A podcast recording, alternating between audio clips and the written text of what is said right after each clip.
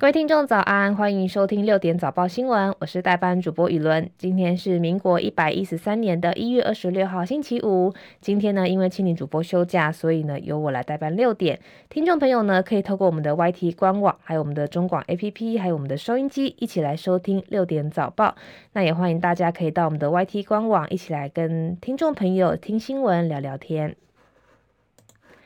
天气消息，今天虽然寒流会逐渐减弱，不过在北部跟东北部的天气还是偏冷。气象署已经针对十八个县市发布了低温特报，包含北部跟东北部需要预防十度以下低温，尤其在中南部的日夜温差也是比较大的，所以早出晚归呢也要留意天气的变化。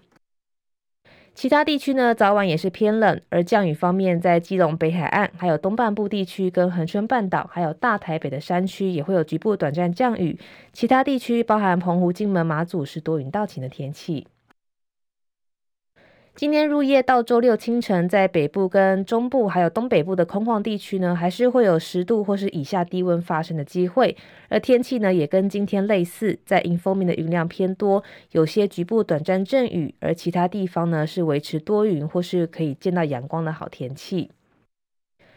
目前的气温在台北是十二度，基隆没有显示，新北是十度，宜兰是十二度，花莲十三度，台东是十五度。中部地区目前新竹是十二度，台中是十一度；南部地区嘉义目前也是十一度，台南是十二度，高雄是十一度。在外岛部分一样偏冷，马祖目前只有七度，金门也是七度，澎湖是十四度。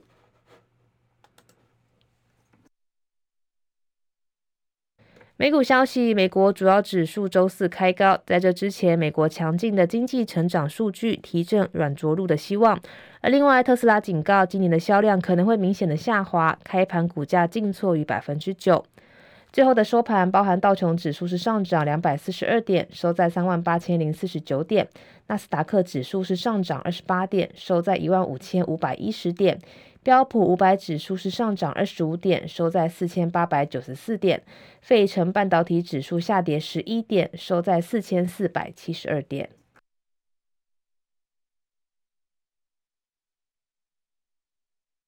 油价部分，国际油价今年上涨到去年十二月初以来的最高点，因为数据显示美国上季的经济成长速度优于预期，同时红海的紧张局势也持续干扰了全球贸易。包含纽约商品交易所西德州中级原油三月的交割价大涨二点二七美元，来到每桶七十七点三六美元；而伦敦北海布伦特原油的三月交割价是劲扬二点三九美元，来到每桶八十二点四三美元。台湾消息，国内晶圆代工大厂联电跟英特尔昨天共同宣布，双方将合作开发十二奈米的制程平台，以因应行动跟基础设施建设，还有网络等市场的快速成长。这项长期合作结合了英特尔为在美国的大规模制造产能，跟联电在成熟制程上丰富的晶圆代工经验。以扩充制成组合，同时提供更加的区域多元，而且具有韧性的供应链，协助全球客户做出更好的采购决策。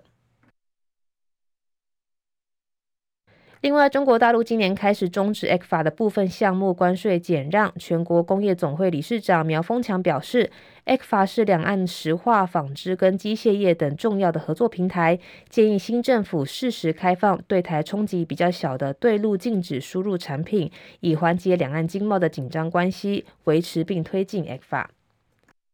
龚总昨天召开第十二届第十次的里监事联席会议，苗丰强发表谈话时也表示说，两岸民间社会的往来有助于缓解紧张氛围，也建议政府解除组团赴陆每天两千人的限制，并从生活跟政策面来善待合法来台的陆籍人士。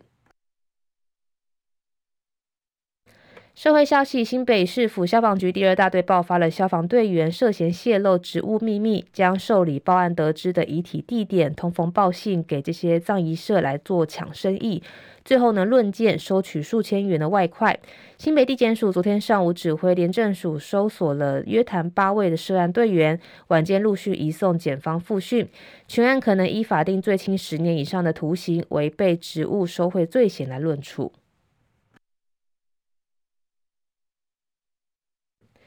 国际消息：美国白宫今天宣布，总统拜登四月将接待前往美国国事访问的日本首相岸田文雄，借以凸显美国跟亚太紧密盟邦的关系。法新社报道，这趟包含国宴的访问将显示，考虑到日益独断的中国跟难以预测的北韩，华府把焦点摆在至关重要的同盟关系。白宫国家安全会议发言人科比回应，拜登跟岸田将讨论如何合作因应跟其他多种威胁，以及在印度洋跟太平洋地区的挑战，而两人也会讨论到改善跟南韩的三方合作。中国云南省塘房镇凉水村二十二号发生了山坡地崩塌的大量土石流掩埋民宅的事件，酿成四十四人被埋。而官方通报，最后一位的失联人员在昨天晚间八点四分找到，不过已经没有生命迹象。四十四人全数罹难。综合媒体报道，曾经有村民表示，这次的事件发生前一个月，村里的山体曾经出现裂缝，村里有一处煤矿，不知道是不是跟这次土石流还有跟煤矿的开采有关。美国驻土耳其大使弗雷克表示，他预计土国的总统埃尔段将在数天内批准瑞典加入北大西洋公约组织，而美国国会随后也将采取行动，同意向安卡拉出售 F 十六的战机。路透社报道，弗雷克表示，一旦华盛顿收到允许瑞典加入北约的正式批准文件，美国国务院将立即向国会发送总价两百亿美元的 F 十六战机的军售通知。土耳其国会二十三号批准了瑞典加入北约的申请，在拖延二十个月之后，为西方军事联盟北约的扩张计划清除了主要的障碍。根据彭博报道，尽管西方国家出手阻止俄罗斯军方获得可用在乌克兰战争的技术，俄国去年依然进口了逾十亿美元（约新台币三百一十三亿元）的先进欧美晶片。彭博获得的俄罗斯海关机密数据显示，二零二三年头九个月，俄罗斯进口的晶片还有积体电路当中，有超过一半是由美国跟欧洲的企业来生产。接下来是十分钟的早报时间，首先是联合报的头版头条，谈到了文化必报兑现转售，有人买化妆品拍立得，文化部表示停权会视情节来法办。文化部推出的一千两百点文化成年礼金，今年首度常态化，更扩大适用到十六岁到二十二岁的青年族群来适用，预估有一百五十万人受惠，总预算高达二十亿元。上周六开放领用，目前已经有六十二点五万人领用，不过却爆出了部分店家冒用艺文消费点的收款码，接受民众兑现。甚至呢，在这个社群或是平台上面也出现转售、收购的乱象，也成了文化币之乱。文化部表示，已经就违规的店家停权、停止拨款、清查持有大量文化币的账户，会视情节移送法办。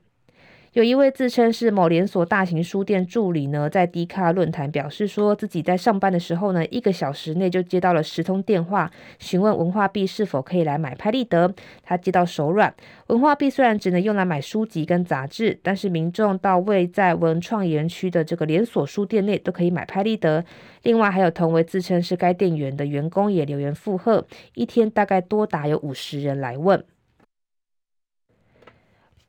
文化部强调说，文化币的使用呢，依然要符合展览、讲座、体验、文创的工艺品，还有书籍、杂志、CD 等规定。其他像是餐饮啊、农产品、一般事务性的文具呢，生活杂类都是不能适用的。接下来是中国时报头版头条，谈到了政治消息，回应是否跟民众党合作，蓝强调由江配是羞辱，应该拒绝。尤锡坤说跟柯算是朋友，有信心连任。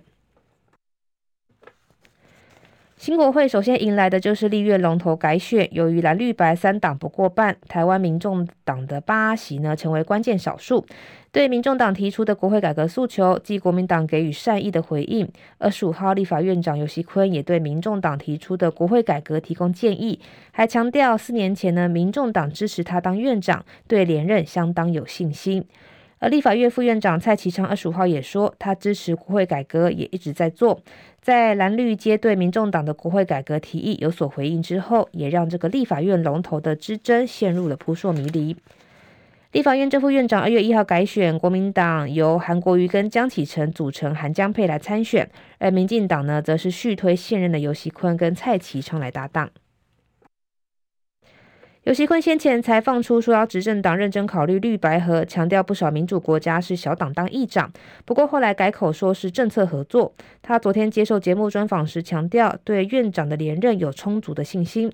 不过被问到是否跟民众党合作，他说要等到完成党团推荐程序才会开始拜票。但他也说跟柯主席算是朋友，四年前民众党支持他当院长，他有信心会当选，很多人帮他拉票。而另外绿营人士表示，目前最重要的就是民进党要展现团结。民进党立院党团总召柯建铭也强调，党团就是支持尤昌沛。而针对外传，民众党可能会采分裂投票促成混搭的游江沛，国民党立委赖士葆说，这样就是道地的绿白河，可能还会有官位给民众党，那也没关系，那国民党就变成唯一强大的监督力量。而战斗蓝发起人赵少康认为，如果民众党这样投，建议江启臣拒绝，国民党干脆就不要了。而国民党的准立委谢龙介也说，不宜接受这种羞辱式的副院长，要做就要做忠诚的在野，对人民负责。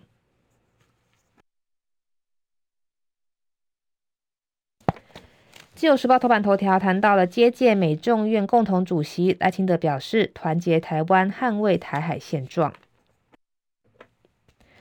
副总统暨总统当选人赖清德昨天接见了美国联邦众议院的台国会台湾连线跨党派共同主席迪马里跟贝拉访团。他表示，将团结台湾人民，强化社会的韧性，捍卫台海和平稳定的现状，也期盼进一步提升台美的伙伴关系，成为区域跟全球繁荣发展的重要战力。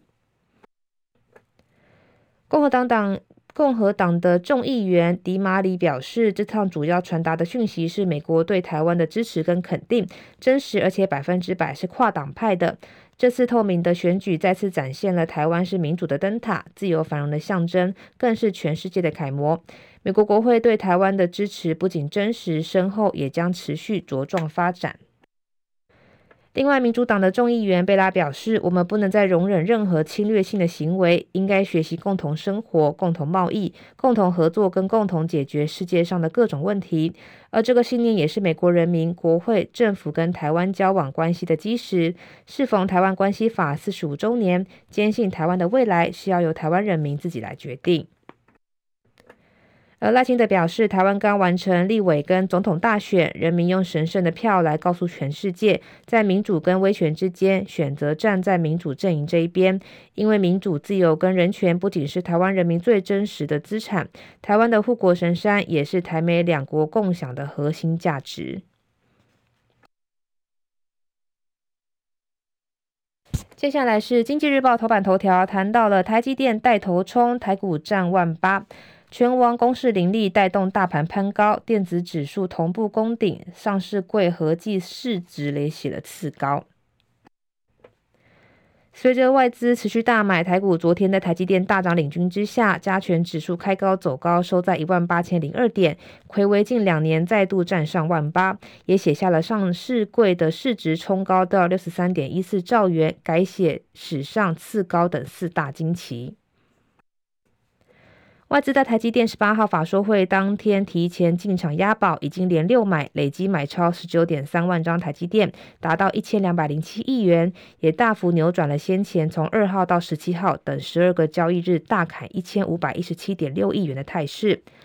艾斯摩尔财报跟展望报喜，台股也同欢，昨天量价齐扬，写下四大惊奇。包含集中市场加权指数收在一万八千零二点，是睽违二十三个月再度见到收盘站上一万八千点，而上市柜的市值增加三千九百二十三亿元到六十三点一四兆元，也仅次于二零二二二二年的一月四号六十三点一九兆元，是史上第二高。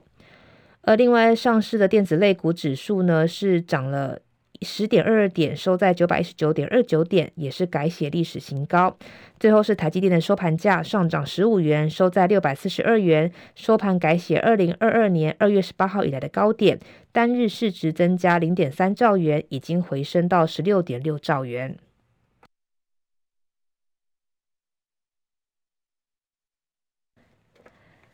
另外是工商时报头版头条，除了谈到刚刚讲的英特尔递盟约联电挑战台积电之外呢，也谈到了辉达执行长黄仁勋亲见魏哲家。辉达执行长黄仁勋二十五号证实，这次的台湾行已经跟台积电创办人张忠谋夫妇，还有总裁魏哲家见面。外界猜测，随着台积电 CoWoS 产能开出，强产能大战也正式开打。今年包含 AMD MI 三百系列开始大量供货，辉达大动作固装，AI 强产能大战在台湾上演。